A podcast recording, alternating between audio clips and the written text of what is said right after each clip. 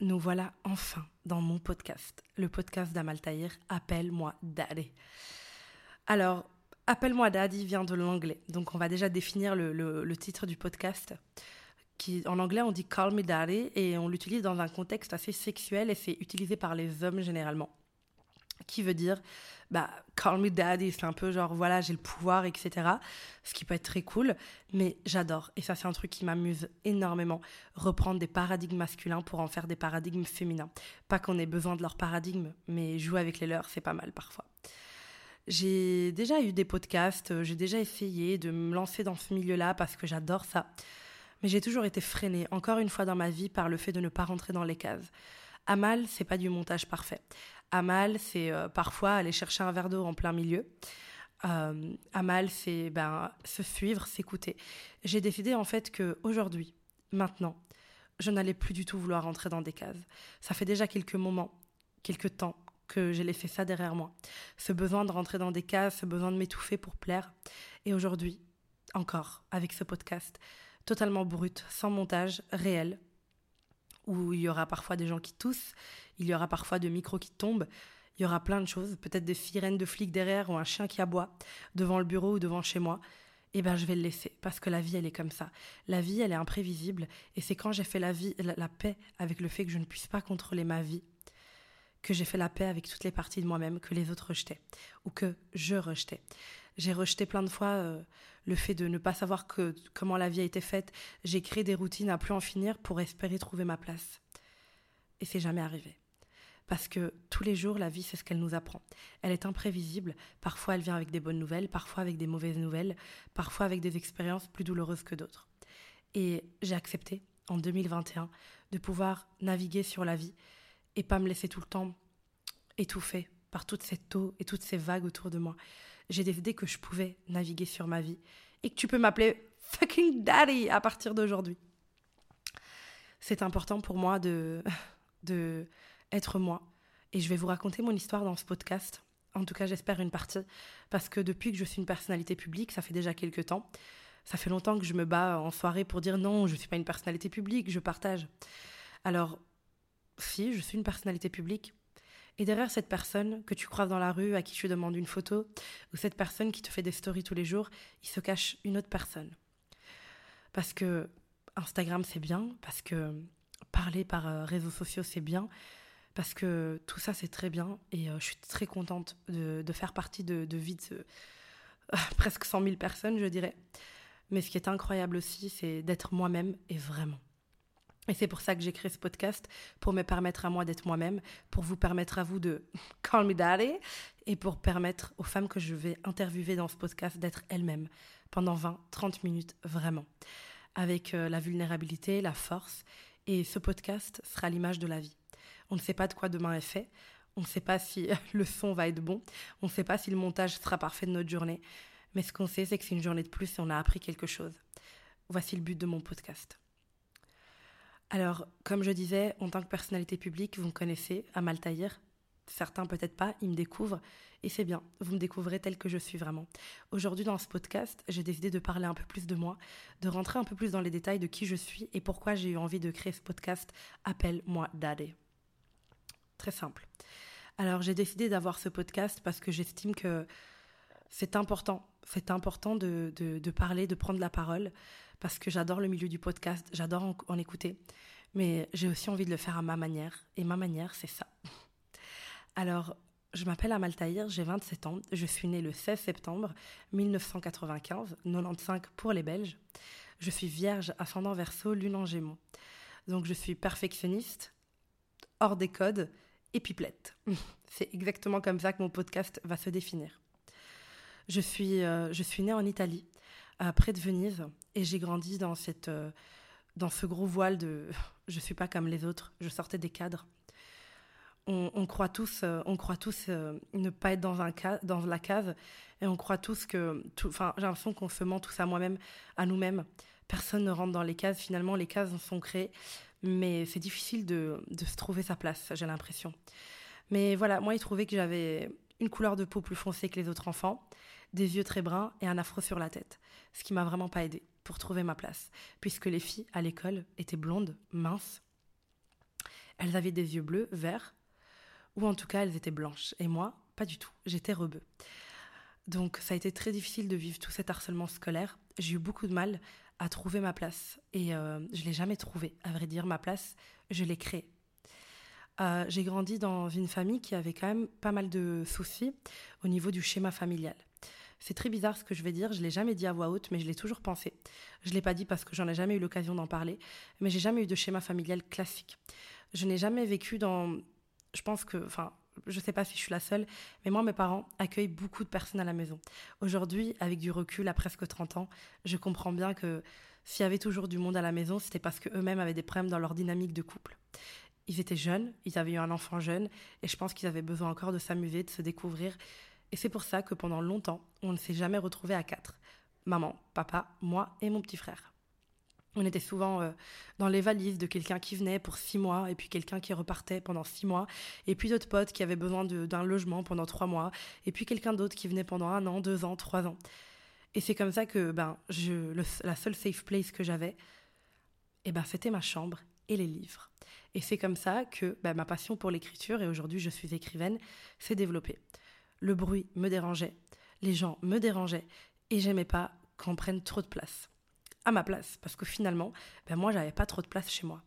Donc, j'ai grandi dans ces schémas familiaux un petit peu perturbés de tous ces allers-retours, mais j'ai quand même été un enfant comblé d'amour. J'ai des parents qui... j'ai grandi dans une famille multiculturelle et multireligieuse.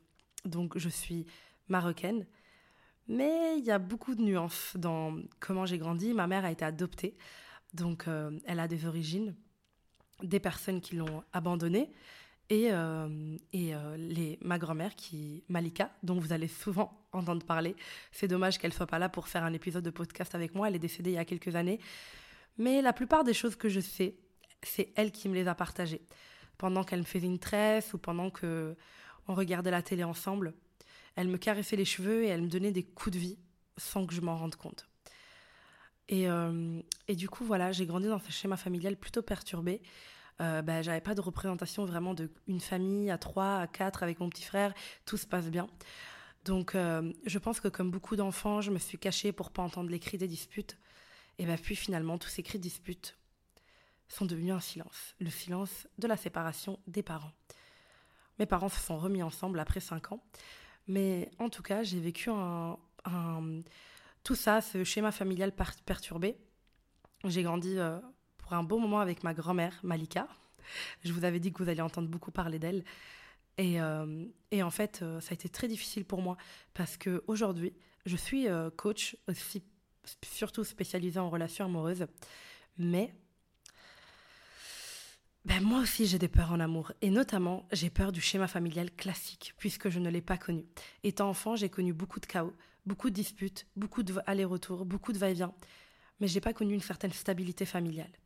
J'ai peur de la maison de campagne, j'ai peur du chien, j'ai peur de l'enfant, j'ai peur d'être dans une routine. Et parfois, quand je vois certaines de mes amies heureuses dans cette routine, je ne peux pas m'empêcher de penser, mais comment elle fait pour être heureuse comme ça ? C'est pas bien. Qui je suis pour définir ce qu'est le bonheur ? Et pourtant, ça me fait peur. J'ai cette peur de l'engagement, alors que je suis love coach, et c'est cool de pouvoir en parler. Donc voilà, après on a déménagé à Bruxelles, et à Bruxelles, j'ai suivi des mois de thérapie. Pourquoi ? J'avais 2 grands problèmes. Les troubles du comportement alimentaire qui sont venus frapper à ma porte, parce que même si j'ai des parents très aimants, ma mère était complètement victime des stéréotypes de la société. Elle me disait souvent que j'étais grosse et que ça n'allait pas du tout, et que je ne pouvais pas m'habiller comme ça si j'avais ces fesses-là et ces hanches-là.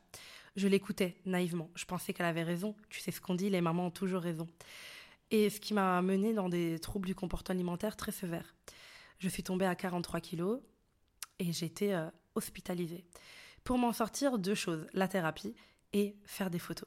Si tu regardes sur Facebook les captures d'Amal Tahir, tu tomberas sur des photos que j'ai prises, je les ai pas toutes effacées, de personnes qui représentent les troubles du comportement alimentaire. Voir ça en face, pour de vrai, et c'est moi qui prends la photo, ça m'a beaucoup aidée à process et à m'accepter telle que j'étais. J'ai commencé un processus de confiance en soi très tôt. Je me suis dit, mais en fait, je ne vais pas me laisser faire. J'ai envie d'être telle que je suis, alors je ne suis pas mince, je n'ai pas une morphologie de mince, et c'est pas grave, je m'en fous. Du coup, je suis sortie de ces troubles alimentaires, mais il y a autre chose qui bloquait chez moi. c'était la manière dont j'exprimais mes émotions. Étant petite et jeune adolescente, et grande adolescente, j'ai vécu beaucoup de violences physiques de la part d'une personne de ma famille qui était très violente physiquement avec moi. Et ce qui se passait, c'est qu'à ce moment-là, voulant imiter mon idole, ma grand-mère, je disais à cette personne, tu peux me frapper autant que tu veux, je ne vais pas pleurer. Et du coup, je me retenais de pleurer jusqu'à ce que la personne parte, et puis je pleurais dans ma chambre. Parce que j'avais besoin d'évader tout ça. Et comme les choses étaient assez répétitives, j'ai commencé à arrêter de pleurer. Je n'ai pas pleuré pendant longtemps. Et pourquoi je disais que je voulais copier un petit peu ma grand-mère ?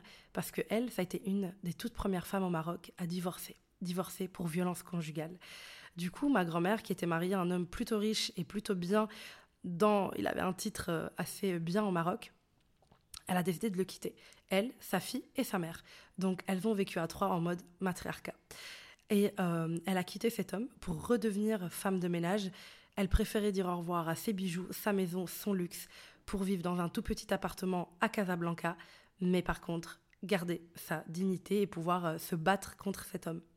Elle n'acceptait pas les violences et elle m'a toujours appris que de ne jamais laisser un homme prendre ce pouvoir-là et de pouvoir te faire sentir que tu n'es qu'une femme. Du coup, elle a créé une jeune petite féministe dès le plus jeune âge.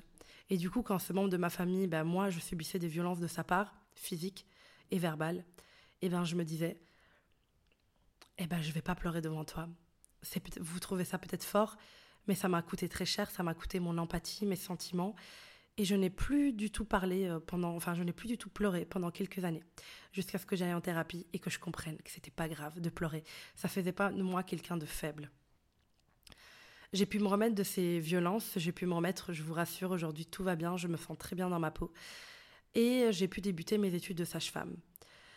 Ah, attendez, on fait un petit retour en arrière. En arrivant à Bruxelles, j'étais pas assez rebeu pour les gens. Et en étant en Italie, j'étais trop rebeu. Du coup, j'étais... Attendez...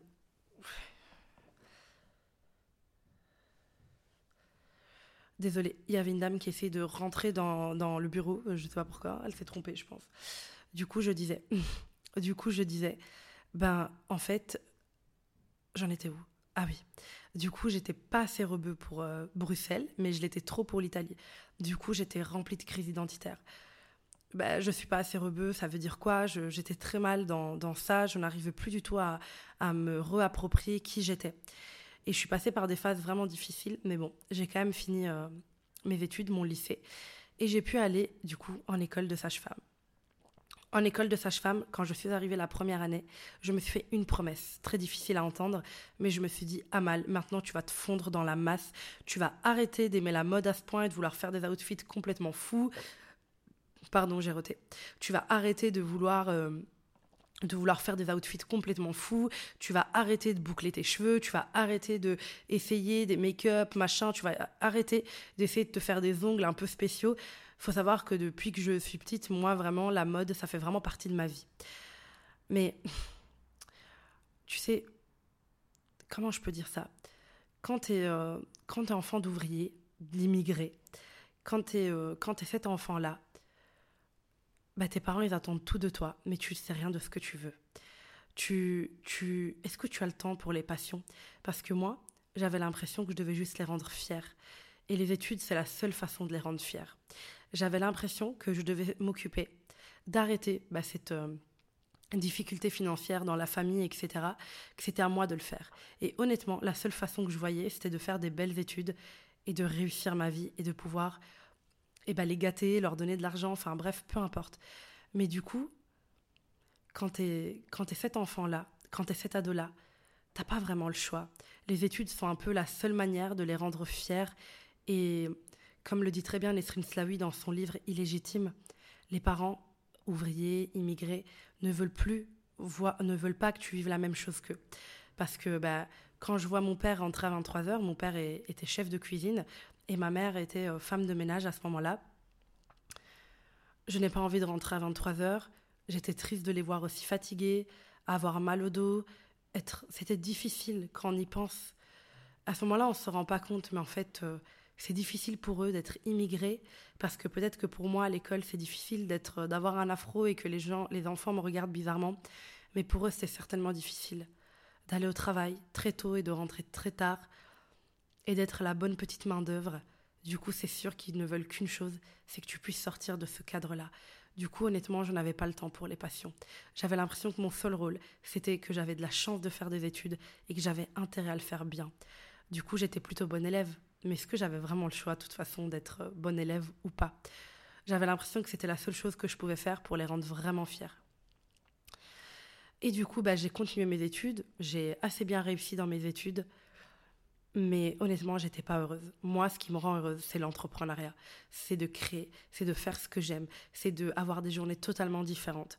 Mes parents, ce qui les rend heureux, c'est que j'ai un travail qui a de la valeur dans la société et qui plaise aux autres et qui peuvent dire à la famille « ma fille est nanani, nanana ». Ils en ont besoin pour se dire qu'ils n'ont pas fait tous ces sacrifices et se sont pas cassés le dos pour rien, ce que je comprends totalement. Du coup, finalement, on a trouvé un terrain d'entente. Moi, j'estime que j'ai plutôt bien réussi ma vie. Et eux, ils sont fiers de moi. Mais c'est vrai que c'était pas facile au début à Bruxelles. J'avais vraiment du mal à trouver ma place. Arrivant en sage-femme, je m'étais promise une chose. Amal, s'il te plaît, sois normale. Et sois juste normale. N'essaye pas de faire des folies. Ce qui m'a fait abandonner une de mes plus grandes passions, c'est la mode, m'habiller, prendre soin de moi. Enfin, j'adorais essayer des trucs complètement décalés en termes de tenue. Si vous me suivez un peu, vous savez que je ose porter des choses... Voilà, un peu, j'aime bien la mode, quoi. Et du coup, c'était assez fou. C'était assez fou parce que j'adorais ça, j'adorais la mode. Et que c'était assez fou de devoir mettre des jeans, c'est des vestes en jeans, c'est des vestes en cuir pour juste paraître normal. Et finalement, j'ai rencontré quelqu'un dans mes années d'université, un groupe d'amis avec qui on est devenus très proches pendant nos études de sage-femme, qui m'ont donné la place pour être vraiment moi-même et qui m'ont dit en fait, sois toi-même. Et j'avais l'impression qu'avec elle, le fait d'être moi-même, c'était quelque chose qu'elle glorifiait. Oui, Amal, toi, t'es unique, t'es spéciale. Et elle me disait souvent ça. Et du coup, je me disais finalement que ma mission n'avait pas vraiment réussi parce qu'elles avaient compris que j'étais un peu décalée, que j'aimais les choses un peu décalées. Et ça, franchement, ça a été une bénédiction parce que j'ai pu commencer à m'exprimer. Mais disons que pendant les études de sage-femme, je suis retombée dans mes troubles du comportement alimentaire pour un mec. Il faut savoir que moi, j'ai toujours été quelqu'un d'assez détaché avec les hommes. Parce que, comme je vous le disais, ma grand-mère, Malika, c'est elle qui m'a élevée en grande partie. Et les hommes, c'était pas vraiment le genre de sujet qu'elle appréciait. À part pour me dire qu'ils servent à rien et que de toute façon, je pouvais très bien réussir toute seule. En plus, tu rajoutes à ça ma peur de l'engagement et ma peur du schéma familial, cocktail parfait, pour ne pas du tout être intéressée par eux. Du coup, j'ai fait ma première fois sexuelle très tard, à 21 ans. Et il faut savoir que j'ai été énormément brisée par cette expérience. C'était un garçon qui me plaisait pas mal et j'avais ressenti le truc dont je parlais souvent pour faire ma première fois. Du coup, on couche ensemble, c'est ma première fois. Et quelques mois après, j'entends un audio d'une fille avec qui lui avait eu des trucs qui dit que lui avait dit que j'étais de toute façon beaucoup trop grosse. Ok, on est quand même presque des adultes, on est en deuxième année à l'université, et ça m'a beaucoup marquée. Et du coup, j'étais très dure avec moi-même, j'ai reperdu beaucoup de poids pendant mes études de sage-femme, et je me sentais vraiment très très mal. Si tu te demandes la fin de cette histoire, je te rassure. Après, j'ai repris confiance en moi, j'ai monté mon entreprise, je suis devenue une bad bitch, il est revenu, je l'ai ken, et je ne l'ai plus rappelé. Et du coup, voilà. Et du coup, j'étais assez mal dans ma peau à cause de ça. Et ça m'avait juste prouvé qu'en effet, les mecs, ça sert à rien. Et en fait, par contre, je me suis rendu compte que j'avais des hyper bons conseils et que j'arrivais à capter les subtilités des humains, de manière générale, dans leur comportement amoureux et sexuel. Qui suis-je ? J'ai limite eu un petit copain et je me suis limite envoyée en l'air 3 fois. Comment je peux avoir autant de talent dans ce genre de choses ? Jusqu'à ce que mes amis me disent « Non mais Amal, t'es vraiment la personne de référence pour parler de sexualité et d'amour. » Et finalement, quand moi j'ai fait ma première fois, j'ai dit aux copines « Les filles, c'est éclaté le sexe, moi j'aime pas du tout. » « Ah c'est ça, tu sais, les mecs ils pensent à eux et puis voilà, ils sont égoïstes. » Pardon ? Je vais ouvrir un compte Instagram et on va voir si on va pas révolutionner le monde. Parce que quand on me demande pourquoi j'ai ouvert mon compte Instagram, ça paraît un peu fun, mais la chose qui m'est venue en premier en tête, c'était, je sais pas, révolutionner le monde. Rien ne me paraissait assez petit et je pense que c'est ma plus grande qualité, c'est que rien ne me paraît impossible. Et ça, je pense que je le dois aussi à ma grand-mère. Ma grand-mère m'a élevée avec un mantra très capital. Elle m'a dit « Amal, tu vas voir, dans la société dans laquelle tu vas évoluer, on te préparera jamais une chaise prête pour toi. On va jamais te dire « Voilà la chaise pour toi, venez vous asseoir, Madame Tahir ». Non, non, non, non, non. Tu vas devoir créer ta propre place. Donc, tu as intérêt à avoir des muscles pour te créer une chaise et la tirer jusqu'à la table et qu'il n'ait plus le choix que de t'écouter. Et c'est comme ça que je me suis lancée dans l'entrepreneuriat. J'avais envie d'une chaise, d'une grande chaise, d'une très belle chaise. Parce que c'est ce que ma grand-mère m'a appris, Malika. Elle m'a appris qu'on me donnerait jamais de chaise. Et c'est vrai. On m'a pas donné de chaise quand je suis née, que ça soit en Italie. Les gens étaient très racistes et me laissaient beaucoup seule. Quand je suis arrivée à Bruxelles, un peu pareil, j'étais pas comme ils le voulaient, donc pas de chaise. Arrivée en sage-femme, les premiers jours, une de mes profs m'a dit « Tu n'y arriveras jamais, c'est des études très difficiles. » Et quand j'ai fait mes stages de sage-femme, c'était un peu pareil. « Vous êtes trop bizarre, mademoiselle, pour être sage-femme. Je trouve que vous n'avez pas du tout les codes du métier. » « T'as raison, meuf, je suis pas sage-femme, je suis chef d'entreprise aujourd'hui.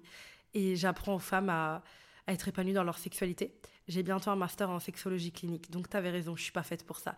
Par contre, je suis faite pour avoir ma propre chaise. Parce qu'en fait, en stage, ce qu'on m'offrait, et pourquoi je suis heureuse d'avoir tège ces études de sage-femme, c'est qu'on me proposait une chaise déjà faite, la chaise de quelqu'un. On me proposait encore de m'asseoir sur la chaise de quelqu'un. Si je ne pouvais pas avoir de chaise, je devais me contenter de celle de quelqu'un. Et bien finalement, j'ai refusé ce deal-là. Autant ce deal-là ressemblait à la sécurité, à ce que mes parents voulaient. Autant j'ai décidé de faire comme ma grand-mère m'a dit et de sauter quand j'ai peur. Et du coup, de laisser tomber une chaise sécuritaire et de me créer ma propre chaise. Bien grande, bien verte, bien jolie, bien stable, bien vibe architecture et de la ramener à cette table. Alors là, je suis bien assise sur ma chaise, mais je vais changer de table. Chaque année, mon but, c'est de changer de table. Exactement comme la valise qui vient de passer, je ne sais pas si tu l'as entendu, mais j'ai envie de rouler et de changer de table et de prendre une chaise de plus en plus grande à chaque fois. Et le but de ce podcast, c'est aussi de te permettre à toi de te construire une propre chaise, ta propre chaise. Parce que ma grand-mère avait raison, elle avait raison sur ça en tout cas, c'est qu'on ne m'a pas proposé de chaise et j'ai dû me la prendre. Et combien même ma grand-mère me parlait beaucoup de carrière, et ben il y avait aussi le relationnel. Cette année, j'ai pas pris une chaise que pour ça. J'ai pris une chaise sur la table des bonnes personnes. Parce que je sais que j'ai toujours été quelqu'un de sensible, d'empathique et de bienveillant.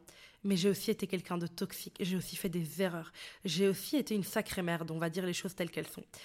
Parce que je n'avais pas réglé mes traumatismes. Que ça soit la violence que j'ai vécue quand j'étais petite, que ça soit le viol que j'ai vécu très violent. Voilà, on est dans les confidences. J'ai subi un viol à ma première année universitaire. D'un mec de Tinder, on était dans ma voiture et il m'a fait rentrer chez lui pour prendre une écharpe et finalement, il m'a plus jamais laissé sortir. Il m'a violée, frappée pendant 5 heures et j'ai pu m'enfuir à 5 heures du matin. Et bien tout ça a créé un gros gouffre en moi, une grosse peur, les troubles alimentaires, le corps qui sort des normes, la peur, toutes ces choses-là m'ont rendu toxique. Après, c'est pas que ça, je dois aussi prendre ma part de responsabilité. J'ai aussi pas eu le courage de traiter tout ça. Mais aujourd'hui, je l'ai fait. Aujourd'hui, je l'ai fait. Je sais que je ne suis plus cette personne-là. Aujourd'hui, j'ai appris à moi gérer mes traumatismes et pas me laisser me gérer par mes traumatismes. Et ça, même si ma grand-mère me l'a pas appris, je pense qu'elle est plutôt fière de moi, de là où elle est. Et voilà, c'est vraiment ça, Amal. Amal, c'est une femme déterminée. C'est une femme qui essaie de révolutionner le monde, révolutionner le monde.